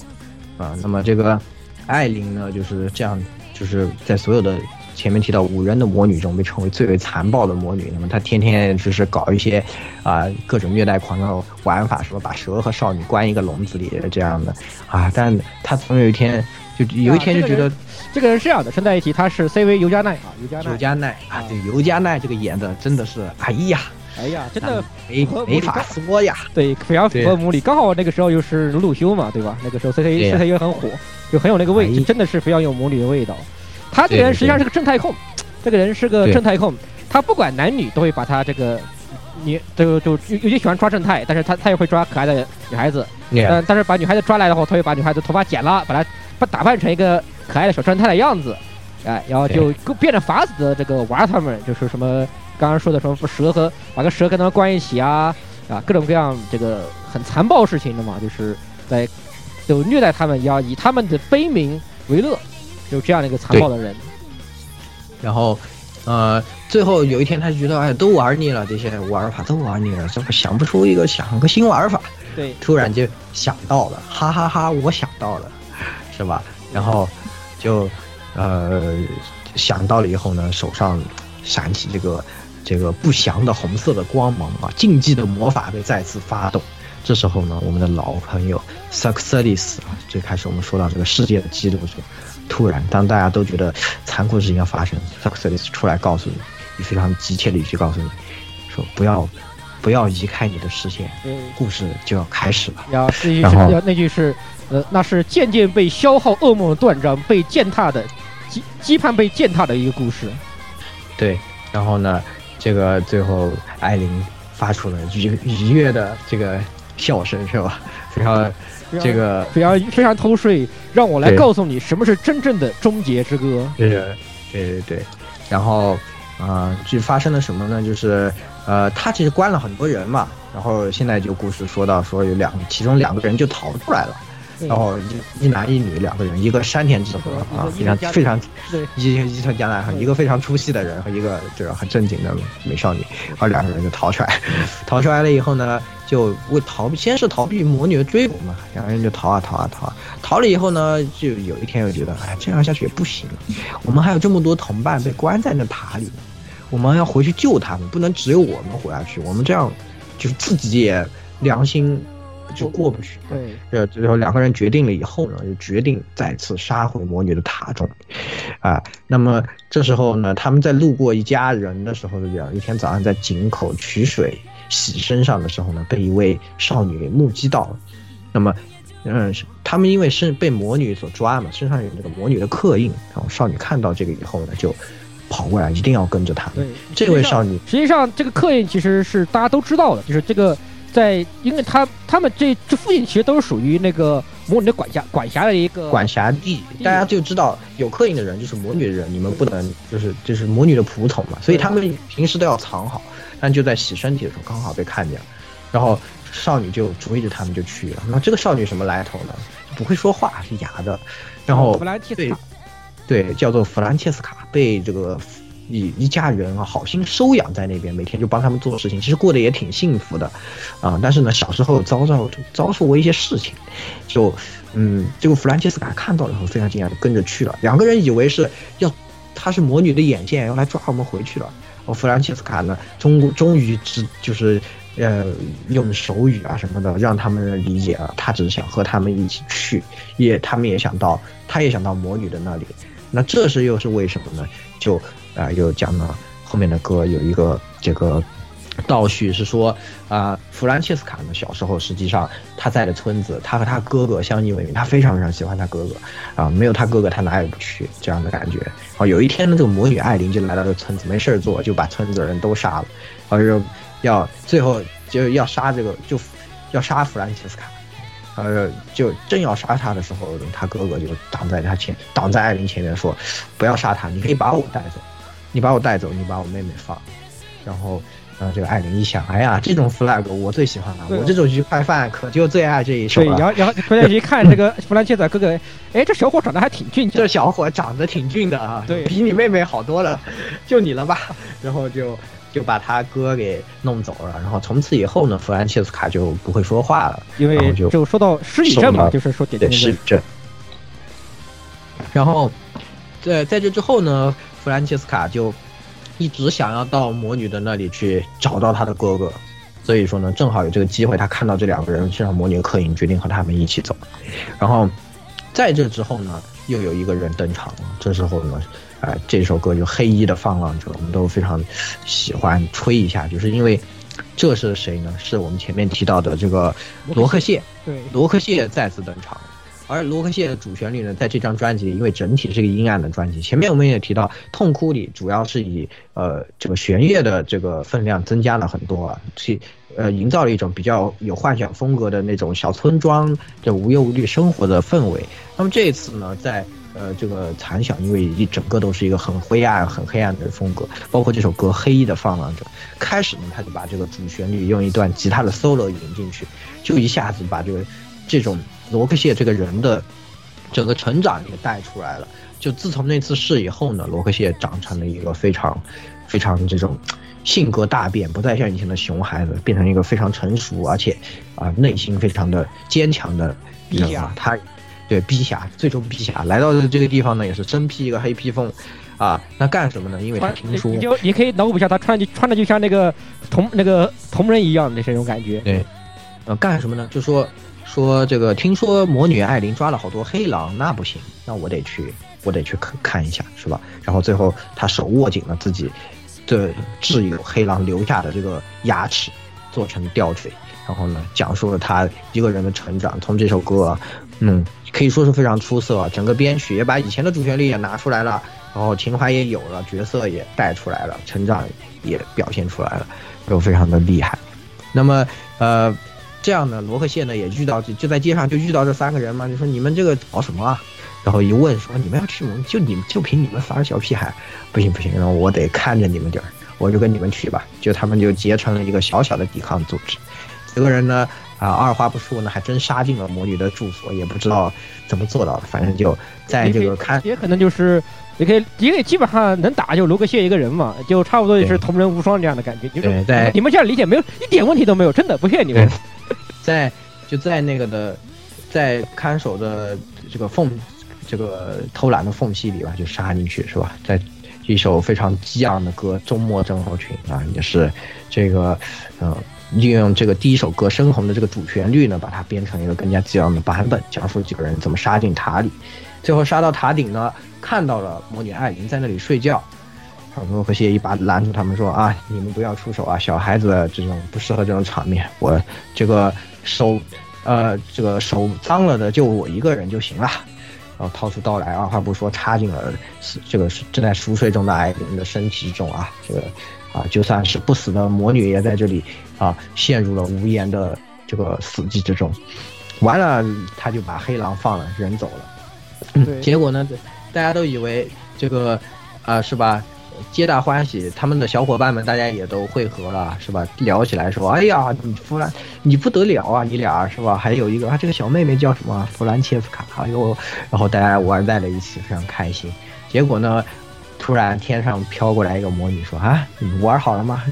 是吧，开心了吗？我说啊，怎么回事？然后响指一打，当场所有人除了弗兰切斯卡全部都倒了下去。原来呢，这些人早已都是死人，是通过艾琳的魔法让他们赋予他们虚假的短暂的生命，让他们逃出去来演这样的一出戏给艾琳看，就是他就想让他们先有希望，然后在最后掉进绝望的深渊，通过这样来娱乐自己。然后艾琳也是通过这个达到了自己的目的，然后说没有想到啊，比我想的更加的有趣啊，哈哈。就还带了一个这个额外赠品以来是吧，然后弗兰切斯卡也非常绝望，好不容易有了这样的一个朋友，对啊，一下就全部都没有了。而且他更让他绝望的是，他在疯狂在对着你找他哥哥的身影，就都没有找到。这个对，哎呀，艾琳很无趣，很轻描淡写的就说啊，你哥啊，他早死了，对，早就死了，然后就从那个地方离去了。弗兰切斯卡剩下整个场面，剩下弗兰切斯卡一个人待在绝望的深渊之中。在这个绝望的惨响之中呢，他这个听到了不该听到的声音，这时候 Sakurice 向他搭话了。世界的嫉妒者为什么会向一个小女孩搭话？这是非常的非常奇怪的一件事情，是吧？对。最后弗兰切斯卡说：“我恨魔女。”说出这样的话以后，这个残响这张专辑呢，也是就在这里画下了句号。可以说整个故事非常的完整，而且连贯，旧的角色也有登场啊，每一首曲子都非常单独拿出来都是非常出色的曲子，这个是前所未达到一个少女病前所未有的完成度。在就算是反观之前的专辑，包括我们未来世之后的专辑，也没有再能够达到残响的这样的一个完成度，这样的高度的这个专辑了。所以说呢，大家都把这个吹得很厉害，是吧？所以那么残响我们也就讲到这里。在这之后呢，因为商业化了以后，确实活也变得多了，少女病也开始接一些商业的活，比如说像那个圣痕炼金士的 ED 啊，做一张专辑。值得一提的是，他们现在他们很喜欢在商业的活里的第二首歌塞点私货。他们在这张专辑的第二首歌里塞了一个到西杜埃拉怎么和这个西斯菲利亚相遇的这样的一个事情啊，故事怎么样我们就不讲了，限于时间，对，是吧？哎，就是这样的歌就知道了。对，灰色的陀兰剑斗，对，叫回来这个曲这首专辑就特别贱，就在于他这个私货塞的非常过分。封面就是一个西鲁艾拉画那里，对对对，然后他明明是一个动画的专辑，然后画一个那个东西，然后第二首歌做了个7分钟的这么长的歌，然后就动画过来的人不知道你在干嘛，这是什么？What's this？ 就这种感觉吧。所以也很有意思吧。这里也顺便提把他其他的一些商业作用，最后还有商业作用提一下吧，就是那个Unleash，是一个手游那个龙什么来着一个主题歌。Unleash也是有私货的第二首歌，回收了仓那个维典 Success 里面提到一个继承苍之人的这首歌的一个后续。对，就是古列尼凯西莫诺这首歌。对，是的，就是。那这个故事我们就在此就不讲了。总的来说呢，就是，他们在商业创作的时候呢，就感觉想法就是我们用我们这样一个风格，能够一听就听出来的，是吧？到这里其实他们配器已经是非常满了，就是我们提到的这些都已经自己的风格完全的搭建起来了，完全有自己一套。你一听这个，你会觉得啊，包括我们当年在看那个《圣和炼金师》的时候，是吧？一听说我操，我就惊了，是这种感觉。对，就是因为。已经风格非常明显，配器非常满啊，然后这个吉他怎么走，这个都是有一点非常有自己的这种个人风格在那里。对，是的。那么到这里呢，忘了就是其实他在之后再往后就是最近的一段时间，相当近，就去年吧，应该是有一首曲子，但是他不是他们唱的，不是他们人唱的，是他们写曲，他们写词。是梵蒂冈的那个叫什么啊？梵蒂冈奇迹调查官的那个 ED 是他们。对，虽然是冈本信彦唱的，但是曲和就那个咚咚咚一下起来了，然后我就操就是但是就是男人一开口，冈本信彦开口这个好像差点意思了，好像差点意思了，然后这样的感觉。对 ，staff 跳水哦，果然是你们啊，果然是你们。对，是的，到这里呢已经很有自己的风格了，然而在之后呢，感觉他们就开始反而被自己的风格给束缚住了，你不知道该怎么办了，因为残响收到了非常好的反馈，非常大的好评。那么之后我们怎么做？是继续做像残响这样的东西吗？而几个主创呢，可能在这个时候呢，也开始渐渐的感觉自己毕生的这些曲子啊，都拿出来了，是吧？就其实从这个发展来看呢，从藏乐那时候的那种灵性，到残响已经完全被成熟所替代，就已经没有什么，就是很就是很。符合规矩的创作了，没有特别那种突然神来之笔来这么一下的这样的东西。你说的不好听点，就是他的作曲和编曲已经形成一种流水线一样的一种东西。是的，有一点开始重复了。对，那之后呢，就是出了也是圣骸 Metalphobia 是吧？这样一张长专辑，同样呢，vocal 还是很强，就是不是 vocal 这个声优啊 ，CV 是这个游牧碧和户松遥，还有米兹 key， 就是现在中回光城啊开始在这些里面狂。其实以前也经常当工具人，经常念个旁白啥的，对吧？对。然后在这时候呢，有角色了，现在有角色了哦。然后这个圣骸呢也是大的。圣骸就更那个，他可能一开始想的是我们做一个大的范围，结果呢，变成了有怎么说呢？其实后面的故事有些和这个就完全没有关系。对，第一首歌和中间和后面是有联系，但是完全没有关系。大概整体的故事是说有这么一个圣骸这样一个东西啊，如果你碰触到它的瞬间，你就会获得一种神奇的能力，就是你可以把人的心情和他的感情以音乐的形式呈现出来。那么之前呢，有一位这样的圣女叫做安娜斯塔西亚，她通过这个能力呢，就是统领了一个国家很多年，被传颂为圣女啊，是吧？在这之后呢，就是完全就没有关系的一些单元剧啊这些的。然后这个到了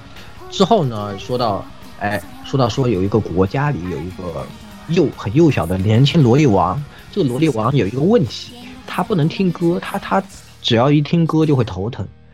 所以说很多人对他的庆祝啊，这些对他来说都是致命的伤害。就是他们全国上下没有音乐，别的都特别好，人民都过得特别好，但是他就是没有音乐，他就有这样一个病，那就讲了这么一个事。再到之后呢，就是我们在这首歌这个专辑开始之前放的这个歌《Rusty Red》这首歌，讲的呢是一个少女啊触碰了圣骸，然后意外触碰圣骸获得了力量，然后呢沉浸在了这个力量之中，并且他决定用这个力量去做点什么。这个少女呢，可以说对力量非常渴望啊，非常渴求力量，有一点这种少女病传统的那种比较狂热的感觉。但是在这首歌出来之后呢，我们都批判他忘不了那个残响嘛，对，就是这首歌就写回去了。就你听了剩下这个歌，你看出来他们想做一些新的创作，但写的都不好。前面的歌也不说都不好吧，我们主观上都觉得听着就没有那么抓人了，就听上去就都很平平无奇，就谁都能写了。前面有就不太行。前面的歌唯一比较值得拿在一起的就是这个 Rusty Light 前面的那一首那个虚构歪曲离的西侧，对还可以。然后有些歌就你觉得编曲有点怪怪的了，就有点不怎么和谐，是吧？反正我觉得剩还是有很多这种问题吧。然后结果这首歌呢最好听，结果还写回去了，对，写。然后当时大家都喷着搞什么鬼，你就这几套了吧？但是呢也就好吧，反正真香了，没办法。后面就讲这个少女呢，她得到这个能力以后，就去她听说了这个不能听音乐的人的故事，就说那我可以搞点事情了。然后就她就到这个地方自称是安纳斯塔西亚，因为在那个她统治的那个国家，萝莉王统治的国家，大家都很尊敬这个圣女安纳斯塔西亚，而且她就完成了当年安纳斯塔西亚确实做那些事，所以就一下子名声起来了，就把她邀进皇宫，然后说我有这个东西遗物要献给大王。说是什么这种圣骸，我说那不能怠慢了，让我来看一看。然后他的贴身侍卫虽然非常怀疑，但王说自然亲口说是我要接受这个，那没办法，是吧？他一触碰这个圣骸，马上痛苦的尖叫，痛苦的倒在地上，因为他不能听音乐，而这个圣骸一触碰以后，所有的东西都会有音乐的形式来呈现。所以说这个痛苦一下子就把他们给击倒了。而这个自称安纳斯塔西亚的少女呢，露出了扭曲的微笑，说哈哈哈咋妈咪喽，这样的感觉。结果过了一会儿，这正当他要被卫兵拿下的时候，这个少女这个罗地王醒过来说，停，不要动他，他可是治好了我的病的恩人。原来他在这个强行听这个音乐以后呢，就刺激疗法，你可以这么刺激，对，一下子反而治好了他这个病，而且他一直都很渴望去听音乐，结果他一下子呢就感受到了世界的美好，就说原来还有这样温柔的旋律，原来还有这样激烈的旋律，原来有这么多优美的音乐啊。然后呢，这个安纳斯塔西亚呢看到这里也是这个心为所然，说那我就说没有想到是吧？是我太肮脏了，有我这样的想法，想来没有想到您是这样的高洁，然后就自己退下并且离去了。然后从此以后这个王得到了新的力量，国家也有了音乐了，成为了一个真正的这个和谐之国。然后在王的统治之下变得更加繁荣。从此以后罗利王被传颂为洋王非常美好的一个故事，也是少女命可能说长专辑里面最牛逼的 good ending 了，是谁也没有不信，听着最假最不像少女病的，而且坏人最后还忏悔了对呀，是坏人忏悔，这个简直了，我溜了这样的感觉。所以而且怎么说呢，就整个你听下来吧，就觉得不像少女病这个碟，是吧？其中当然有几个也不错，像我们本来想说的一个长歌是吧，写了13分钟，那个非常Pleasant。对，非常非常少女病的故事，非常贼极其扭曲，具体什么故事，这就不赘述了，大家去听一下歌就知道了。可以听一下，也非常精彩。是，他们现在很喜欢，就是从告解以后每次都可能都写，当然那个残响没有就之后你都会写一首长歌，然后这个长歌就讲一个很完整的故事，然后整个里面也歌自身里面也有各种转调，然后完全变化这样的，对，在里面发挥一下，其实这个发挥一下，每次可能还好一些，但整体性呢，圣海这个专题整体性已经开始就波罗波罗达这样的感觉了。当然提一句，就是 Blazon 这首歌要结合上面的那首虚构歪曲那首歌来听，这两首歌是有联系的，对，连在一起的。那在上海之后呢，隔了时隔就比较久了。就上海是2011年发售对吧？啊，其实也没有，也就第2年，创伤 ，Clothesline 也是夏卡，也是纳斯卡米，对，也纳斯卡米，对我当时还专门派了朋友帮我买来，在当时发售的时候帮我买来了。那么创伤 Clothesline 呢，这次声优是小仓唯加主打彩奈了，就是可以说是非常的豪华的阵容。但是这张专辑听了以后就唉，这张专辑实际上某种程度上喷的比圣海还多。其实好多新入坑的朋友都很喜欢圣海了，对他们觉得圣海蛮好的，故事又阳光，对吧？阳光正能量，对，而且那个尤其是那首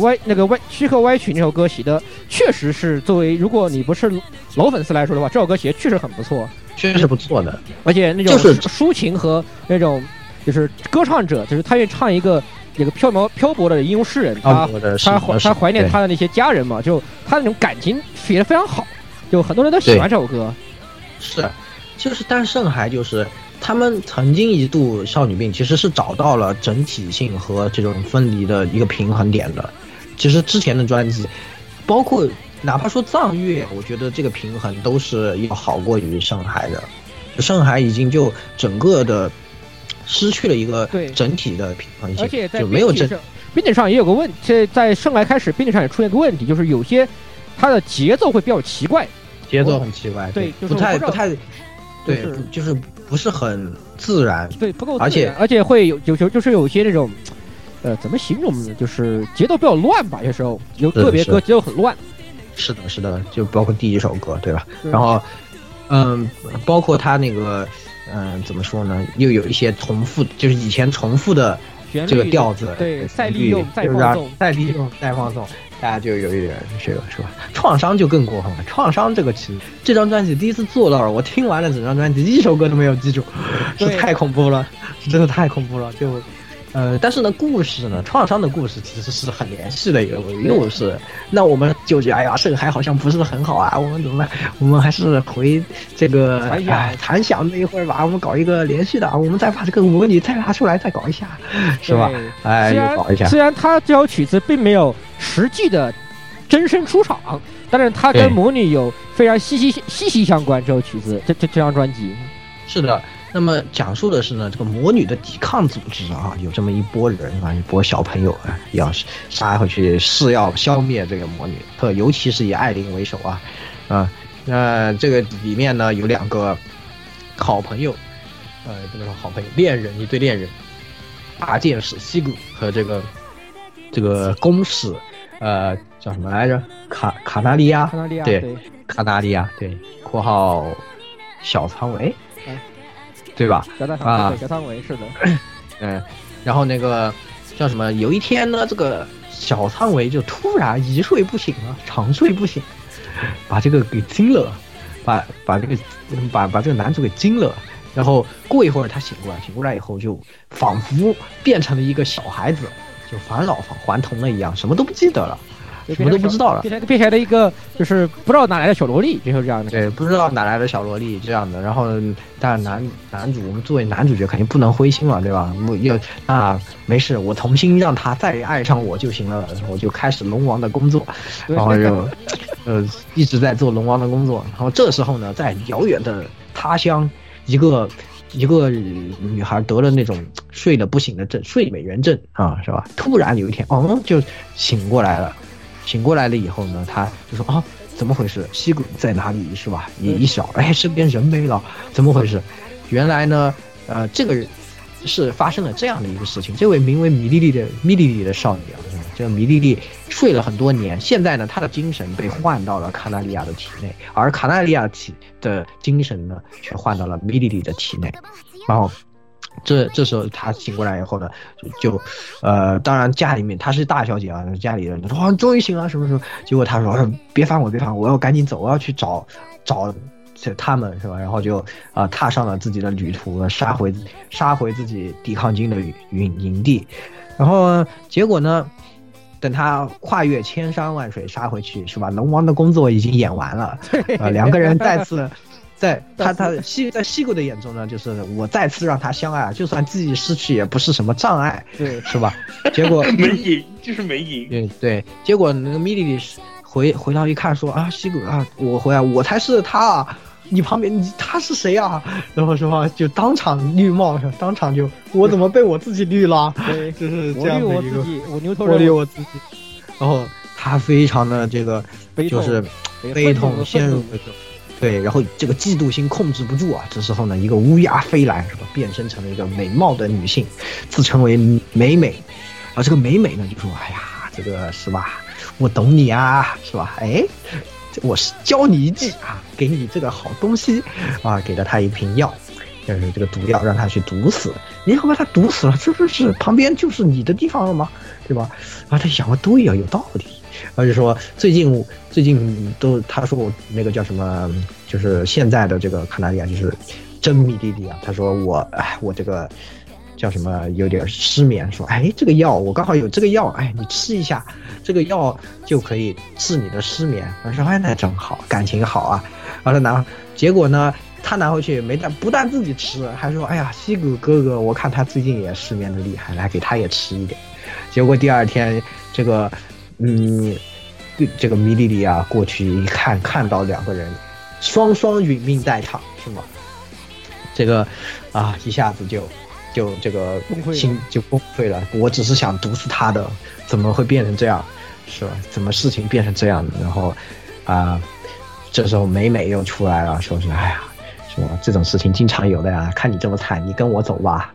啊，就是这样。整体来说，就是这样的一个故事，讲述了这个。魔女的使者美美是吧？带头骗人的这样一个自己律自己的悲伤故事。那么其中呢有一首歌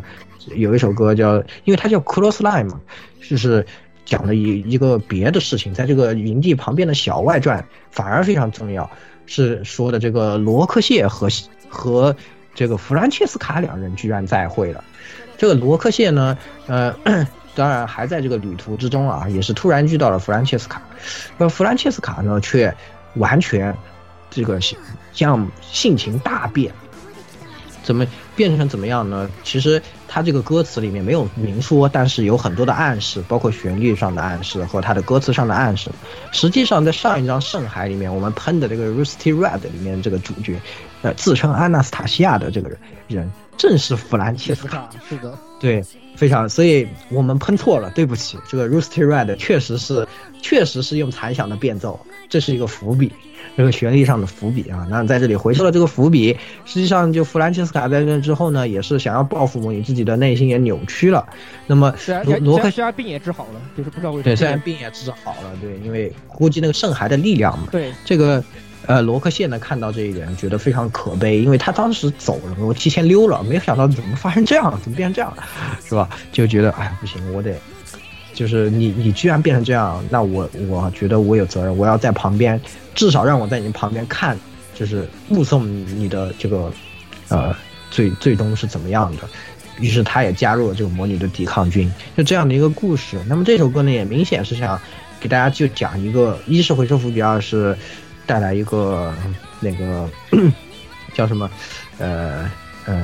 就是情怀嘛。所以说两个人的主旋律在这首歌里是来回交错，因为 Crossline 两个人的主旋律来回交错的这样播放，结果呢导致的是这首歌实际上平衡非常差，你听上去完全不会像一首歌，就觉得是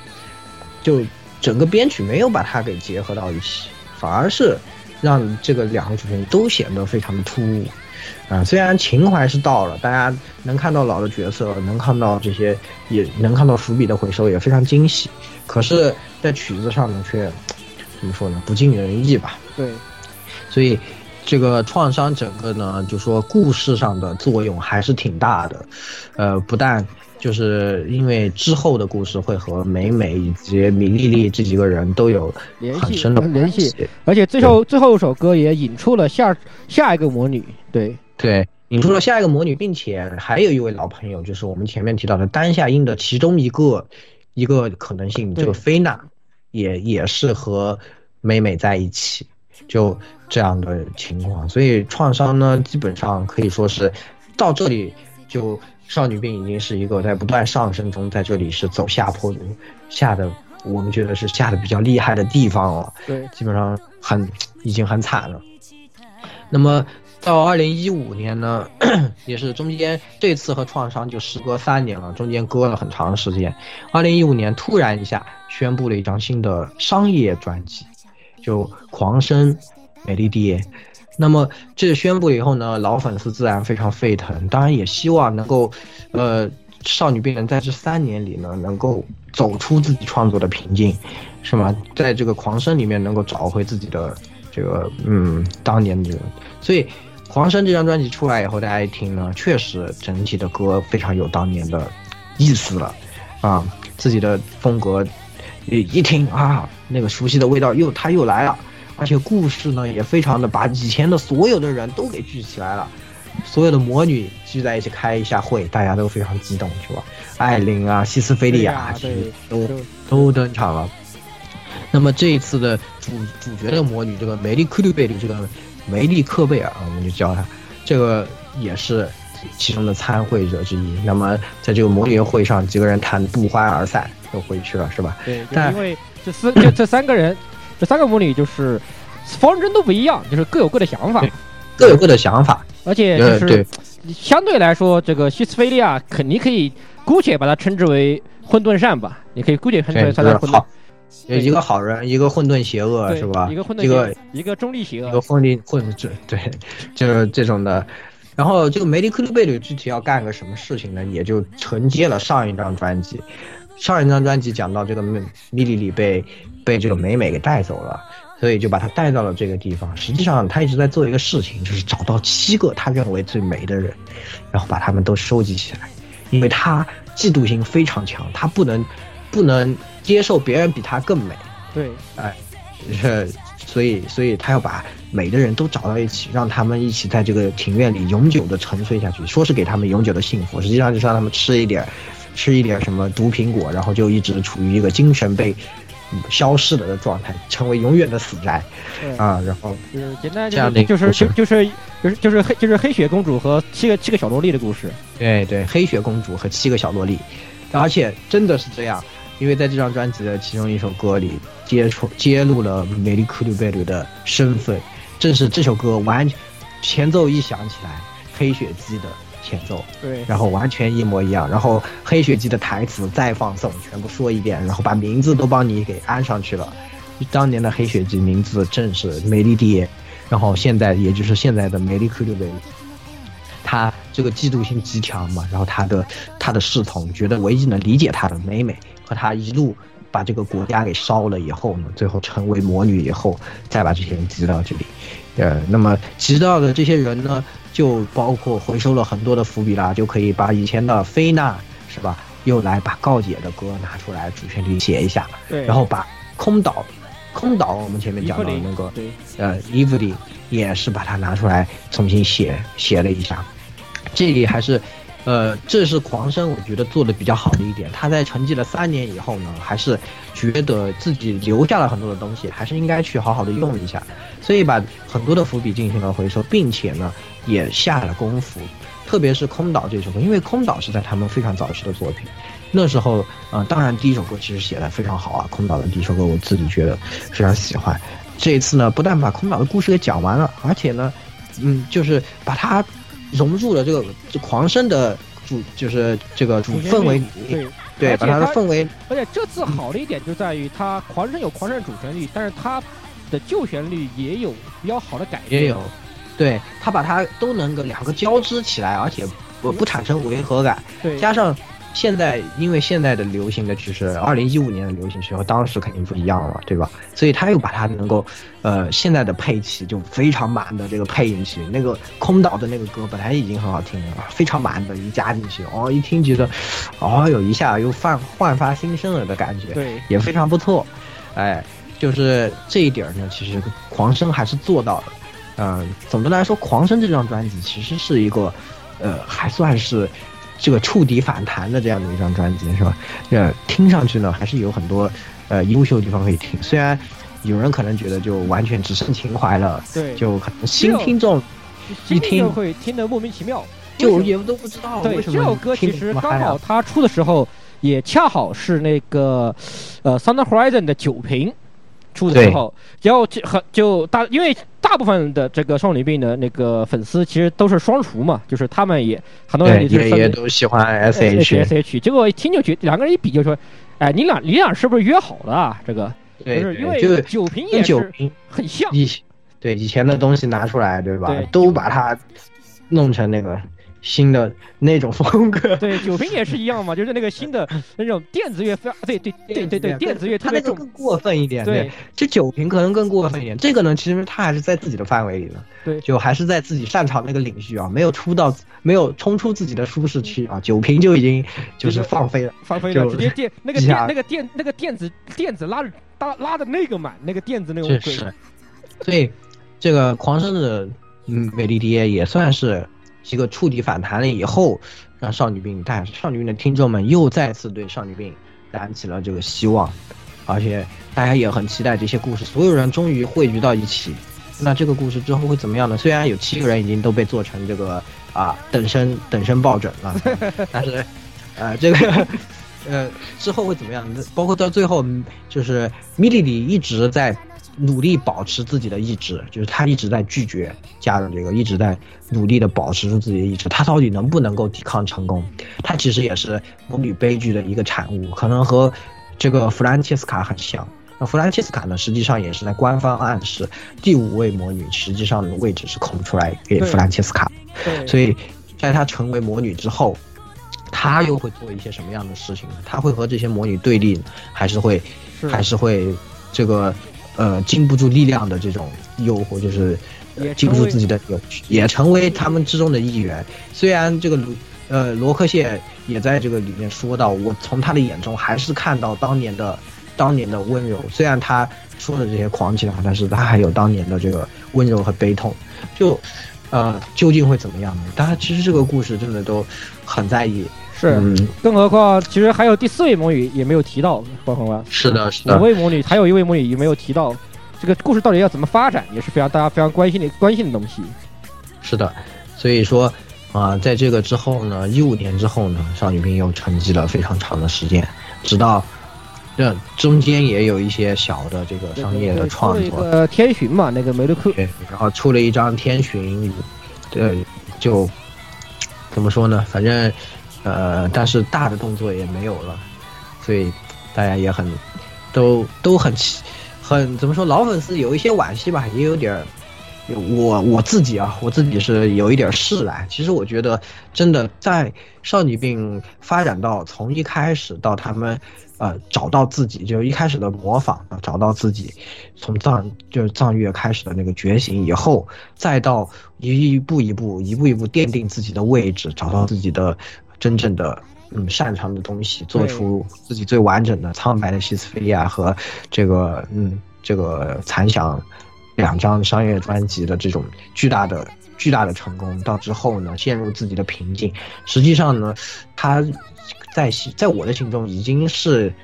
可以说已经完结了。当然，狂生呢给我看到了新的希望，确实是我自然也很希望少女病能在之后呢走出自己创作的瓶颈，并且能够把这个魔女的故事能够把它抒发完，能够把它讲完。我们都真的很在意，很希望能够看到这些人之后的这个他们的结局，对，是吧？真的是。那么可惜的是呢，有一些不可抗的因素，可能呢想法是美好的，对吧？但是我们的这个皮古塞鲁比这个回家是骨干的，对，回家带最大骨干之一，好吧？回家带孩子了，这1点半，而且这个事情是恰好在。 大概2到3年前的事情，是实际上也是前段时间就谈到这个专辑的时候，就想，哎，那这个因为刚好又是C96时候那个阿迪桑子搞了一首新专辑，这张新专辑就因为是阿迪桑子，他在这段时间，就是近几年来，他除了做雕夜纵以外，他还自己又新开了一个马甲社团，就专门做一些原创曲子，然后刚好那个那个新的社团的那首叫。 对，我也不念不来，他这个新团叫什么？ Feel Motel 吧，应该就这么念吧。就这他出了张新专，这个新专辑Fantasia啊，就很有少女变的味道。它也是一张物语音乐，它又讲了很完整的一个故事。对，它也是一听就觉得惊了。第一首歌一想起来就是，只是它里面的声优就没有请那些头发声优了。就都是由他们自家的梅拉米啊，就是中卫光城啊自己来演。然后这几个人马甲一拖是吧？米兹基马甲一拖，中卫光城是吧？然后梅拉米什么的，梅拉米就直接又拉了一波，又拉了一波这个团，就是圈内的，就是很有名的唱歌姬，那有他朗口、一个尤拉、串、蓝月、蓝月纳库鲁这几个人拉起来之后做了一张专辑，就很有少女病的风味。就可能以后真的变成精神续作了，是吧？少女病精神续作，真的精神就提到这个，为什么Busetibi就这人去干嘛了？因为最近确实作为一个关注同人音乐的一个人，就很久没有看到Busetibi出曲子了，就顺藤摸瓜啊，就是顺着去这个什么推特啊一查，哎，先找到他那个Busetibi个人主页，发现哎停止更新了，嗯。对，然后拉开一看，他自己这个经营的一家那个录音棚也关闭了。嗯，然后打开，带孩子来。对，打开推特一看啊，这我今天还我家娃今天要干嘛了？我家娃要干嘛了？要看了一个公告哦，因为要带孩子，所以就暂时退出同人工作了。嗯，对，所以就很可惜吧，也没可能。但是这样一想，反过来想，其实狂生也作为少女病来说是一个不太完美的结局，也不错，因为所有的人最后都汇聚在一起，并且很多的人都给他们安排了一个结局，虽然变成等身爆炸车，但是这个只是令人就是最大的遗憾还是在于几个魔女未来会怎么样，没有一个很好的作结，以及塞克赛利斯为是他作为一个世界观测者，但实际上在目前的一些分析中，他不仅仅是观测者。他老去干涉，对，他老去搞事情，就是有一种迹象认为，就是他就是选魔女，是他来定的，因为弗兰切斯卡最后也是听到了他的声音，对，最后成为了魔女。所以就这个世界，这个到处搞事的这个观测者到底要干什么？他到底是怎么想的？对，怎么想的？这些坑可能就成为了永远的痛吧。但是留下了这些。优秀的曲子是吧？是的，留在了，只留下这些曲子留在我们的心中，就是这样的一个同人社团是吧？从2007年开始做物语音乐到现在12年间，给我们带来了非常多的非常优秀的作品，是吧？那个，然后呢，也我们见证了他的这个从懵懂到成熟，再到陷入自己的瓶颈，啊，最后呢。也希望能够在今后的日子里面，也希望对，哪怕炸一下诗都挺好的，对，炸一下诗也挺好的，我们都会肯定会支持的。然后，其实比较奇怪就是他们那个瓶颈，就是属于是真的是自己的一个想法把自己给束缚住了。因为阿道子这个人，他写曲子，他的雕叶纵的发挥，以及他那个新的那个独立原创社团的发挥，都是非常稳定，也都非常好听的。其实你听他们两个别的工作，包括Busetibi在整社的那些工作，你绝对听不出来，就是你跟你说这两个人是少女病，你也不会觉得的，就是他们其实是有很多。是可以做别的东西的，对，但是除了阿迪桑子，因为这个人就喜欢就把曲子变得很满，你可能有曲子你还听得出来一点。就整体来说，就是他们自己的工作都做得很完美，都做得很好。是的，就是他们自己画的框，最后把自己给框进去了。对，就有一点可惜，可能这也是为什么陛下九平要这么做，对吧？我们理解陛下深谋远虑，我不能把自己给关了，对、啊、是吧？别说了，陛下新的地平线去哪儿了？最后 Link 的 Horizon 还是把自己关了，对、啊，是吧？现在听了半天全是一样，那个巨人随便开一首歌全是一样的，我靠，又、啊、把自己关了，这个就没法说。所以所有的创作可能都面临这样的一个过程，但是呢，我们很高兴的是，少女病给我们留下的这些东西呢，确实已经非常精彩了，值得大家这个，就每张专辑都值得大家这个细细的品味啊，都有它非常出色的地方。然后呢，哎，我们这一期呢，给大家就是分享，想分享这样的一个乐团，是吧？哎，这个之后呢，各位如果有喜欢的，也有这个粉丝啊，当然欢迎加入我们的群106288686，和我们一起交流，是吧？以后可能我在卡拉 OK 唱少女命的歌，给大家在里面发一点什么奇怪的录音啊，大家可以来。讲到不过，从卡拉 OK 角度上，平心而论，少女命的歌真他妈难唱，太他妈难唱了，别唱了，凹不上去那事儿。钟慧光神大家都懂的是吧？总是这都懂，这个人唱歌实在太高了，我是实在是有点遭不住。更何况少女病他编曲的风格就是喜欢，就因为他这种很抓心的这种编曲风格，就不停的往上扬，很多曲子就更难唱。先上一节，然后再往上开，再往上开，然后最后下来一下，最后哇开到顶，拉满，哇，然后一下就被拉满了。就那个黑衣的放上去一下子以后就拉满了，我就死了。就是这样的，非常的真实，但是也确实非常精彩啊，这些歌曲都非常精彩，就是欢迎各位粉丝来和我们一起交流。那么今天的这个节目呢，就给大家带来到这，是吧？说了这么多，是吧？这个只能表达少女病魅力的10%不到，哎，更多的魅力还都是藏在这些专辑里面。对，是的。在那个网易云上，基本上全专辑都有录入，大家就可以去网易上听一下。是的，希望大家在这个 Success 的这个 Sasayaki 之中，是吧？哎，迎来这个美好的明天吧。一点都不，虽然你听见了肯定就不美好了，听见就不美好了。这个人，这一听到他说话就觉得，哇操，这个人又要搞事，我完了，我要被他搞事了。那个就该我唱都西得啦吧嘞，啊楼房。好的，那么这期这个啊，各位听众，下期节目再见。拜拜。好，1小时50多分钟。还可以。我出。